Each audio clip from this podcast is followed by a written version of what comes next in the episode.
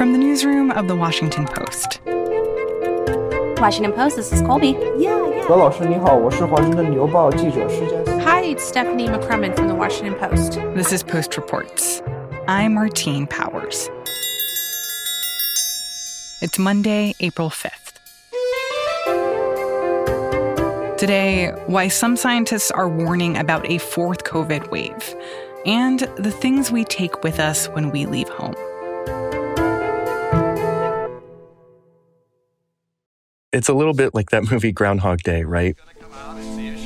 Punxsutawney Phil. That's right, woodchuck chuckers. It's Groundhog Day. Get up and check that hog out. Reis Thebault covers the coronavirus for the Post. We're in month like 14 of this, and we wake up again and we check the coronavirus case data, and it's like, all right, you know, here we go again. We're seeing cases on the rise uh, after weeks of decline.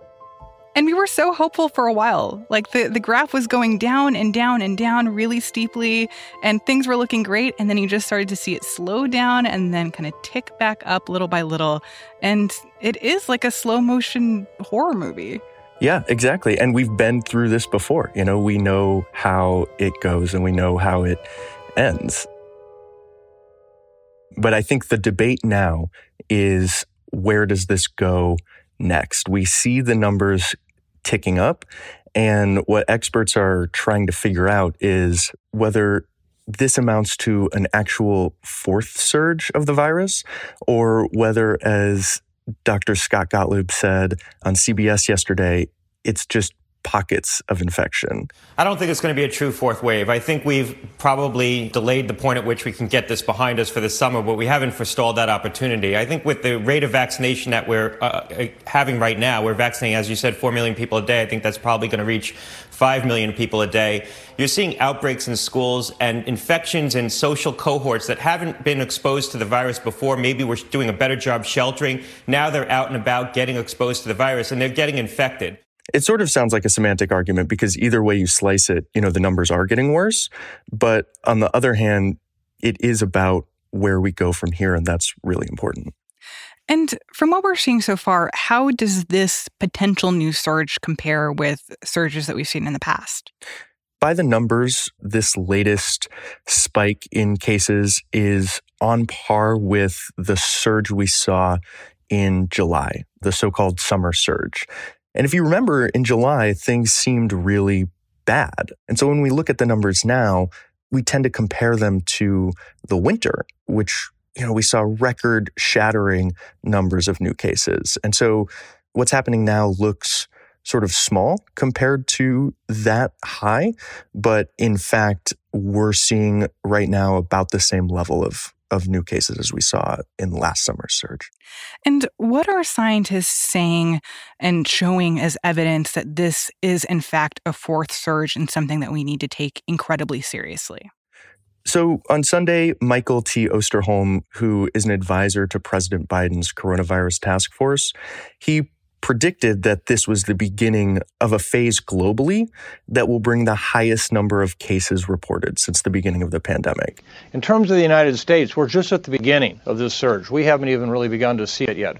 We have had over the course of the past uh, year uh, surges of cases that occur in the upper Midwest and the Northeast, and they subside. Then we see big increases in cases through all the southern Sunbelt states. Then it subsides in the Northeast and Midwest come back again.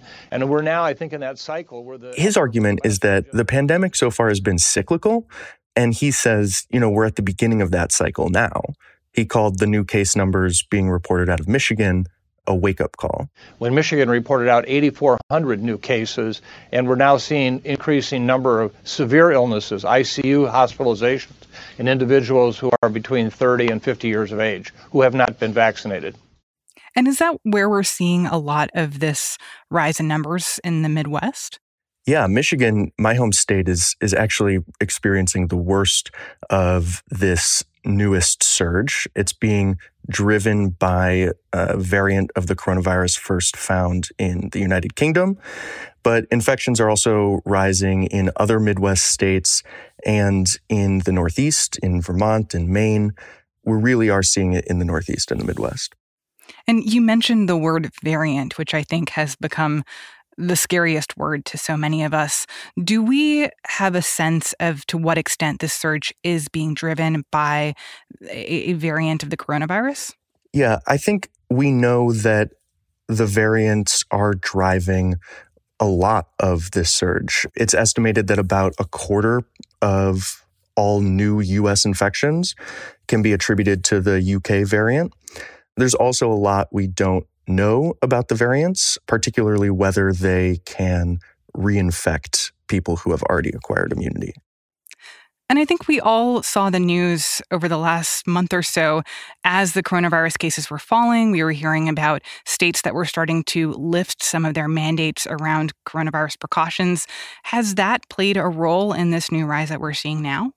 Yeah, so this new surge it has coincided with governors, mayors, county executives all across the country who are lifting their public health restrictions like mask mandates and limits on indoor dining. And experts say that that's no coincidence that we're seeing this new surge now as people are lifting these restrictions. You know, some of the notable restriction liftings happened in states like Florida, Texas, Mississippi, where Republican governors have lifted virtually all the rules, but it's also happened to a lesser degree all across the country in states led by both Democrats and Republicans. So then, where does that leave us? Like, should we be taking the same precautions that we have been taking up until this point? Yeah, public health experts would say a resounding yes. When I first started at CDC about two months ago, I made a promise to you.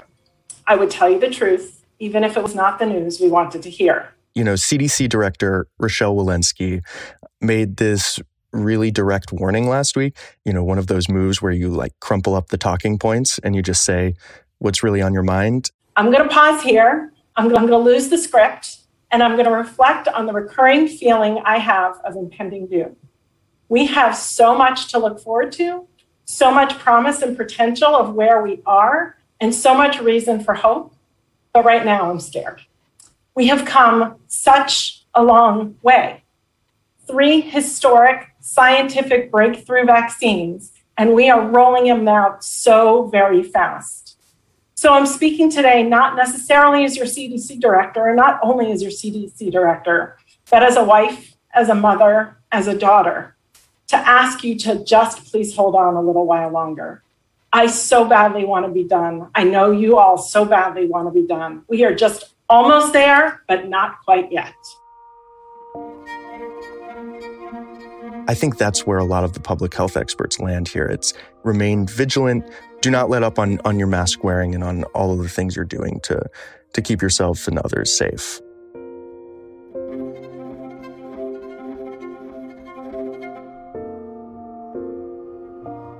Reis Thebault reports on the coronavirus for The Post. The story was produced by Alexis Diao.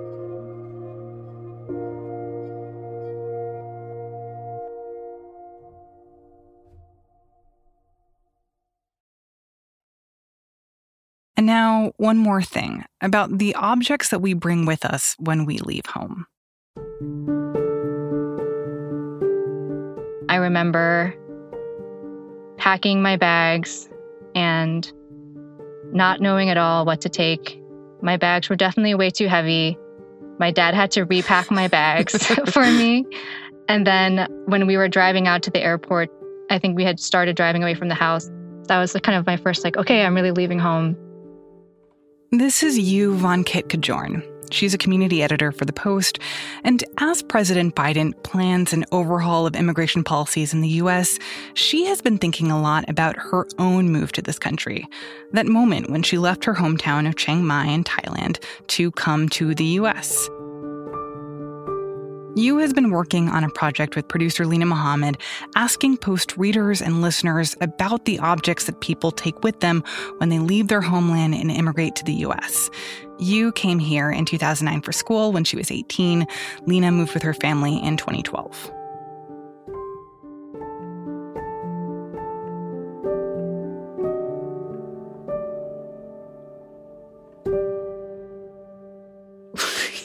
Mentioned that you You packed your bags and your dad repacked them and they were too heavy.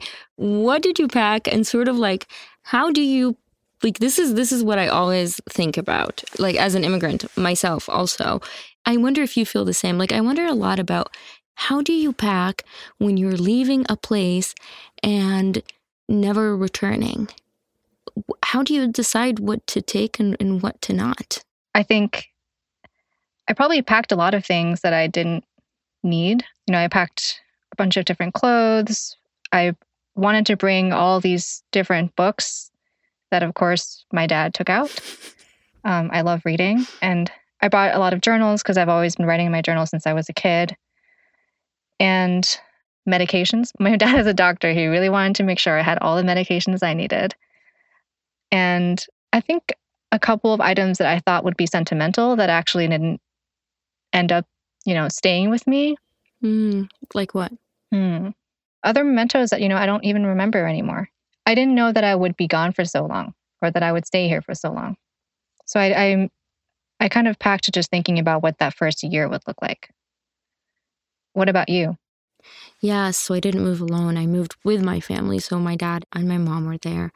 And I remember a lot of the bags were definitely spices. Nice. Things that we couldn't get in the US, or rather, we were convinced that we just couldn't get in the US or that they weren't the same. So, like, mama was super big on, on bringing her herbs and spices. And of course, I wanted to take, like you, I wanted to take all these sentimental stuff. I wanted to take pictures. I wanted to take my books. I wanted to take my journals as well because I also journal quite a bit, or I used to rather. And my dad came into my bag and he was like, What is this? What's all this stuff? he, he took them out. Uh, he took the books out. He took the journals out. Oh no. Yeah. The other thing that I, I packed, sort of like you were saying, I didn't know at the time that it was going to be that it was going to mean that much to me. But um, I remember I packed two kufiyas. And a kufiya is a like the traditional Arab scarf that men traditionally wear. And I remember I packed two.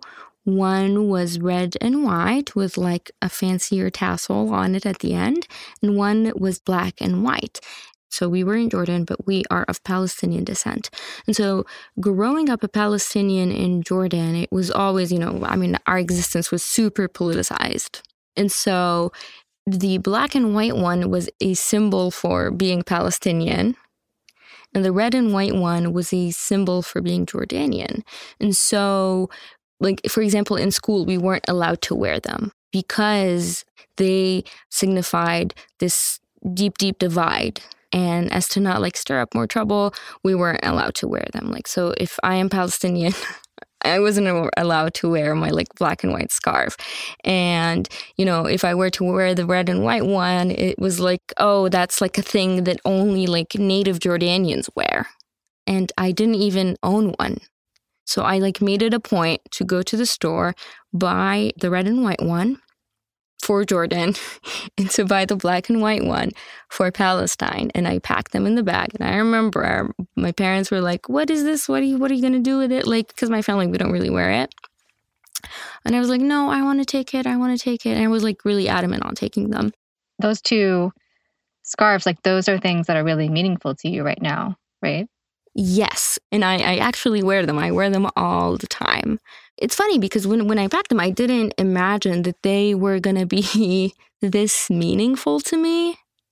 So they took on this like completely new meaning. They became not only a part of like me showing sort of the quote unquote the other, that this is part of my culture and where I come from, but I think they also became a way for me to reclaim both my identities, both the Palestinianness in me and the Jordanianness in me.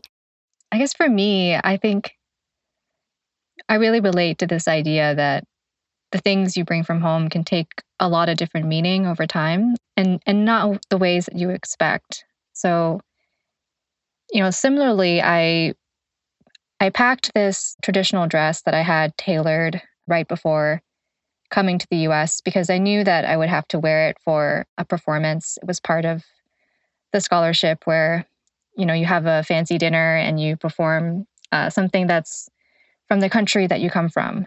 So it's this blue shirt that's made of silk and it has a slight shine to it, and there's an accompanying skirt. I wore that once back in 2009, and I've never worn it again.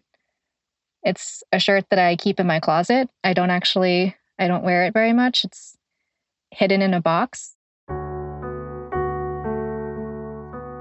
But, you know, I've kept it with me. I've kept it after moving across the country several times from Connecticut to New York, multiple times in New York. I moved, then I moved to San Francisco and now to DC. And, you know, every time you move, and I think this is something that a lot of people who are not from the US can relate to, is that, you know, you have to, you don't, it's not like you have a home base where you can just kind of leave things. Mm. At least for me, I have to make a lot of choices about what I bring. And I'm always, I'm always shedding things as I go, you know, like you have to, you're always leaving something behind and you're always carrying everything with you. Right. And for whatever reason, I've decided that, you know, this shirt that I never wear is going to stay with me. And I've actually lost a lot of things. I've lost the skirt that it's supposed to go with. I have no clue where it is. but um, I've I've made the conscious decision to keep this shirt because it just it represents you know where I came from it represents, you know, a place that's meaningful to me, even if home has changed a lot. Um, and so it's my way to kind of hold on to that part of my identity. Yvonne Kitt-Kajorn is a community editor for The Post. Lena Mohammed is a producer for Post Reports. We are interested in telling stories about the objects that connect people with their homeland. If you have moved to the US from another country, we want to know what's one object that you brought from home that you've always kept and why? Share your experiences with us by sending us a note at postreports at washpost.com, or better yet, record your story using the voice memo app on your phone and email that to us too. We'll put a link to the submission form in our show notes and at postreports.com.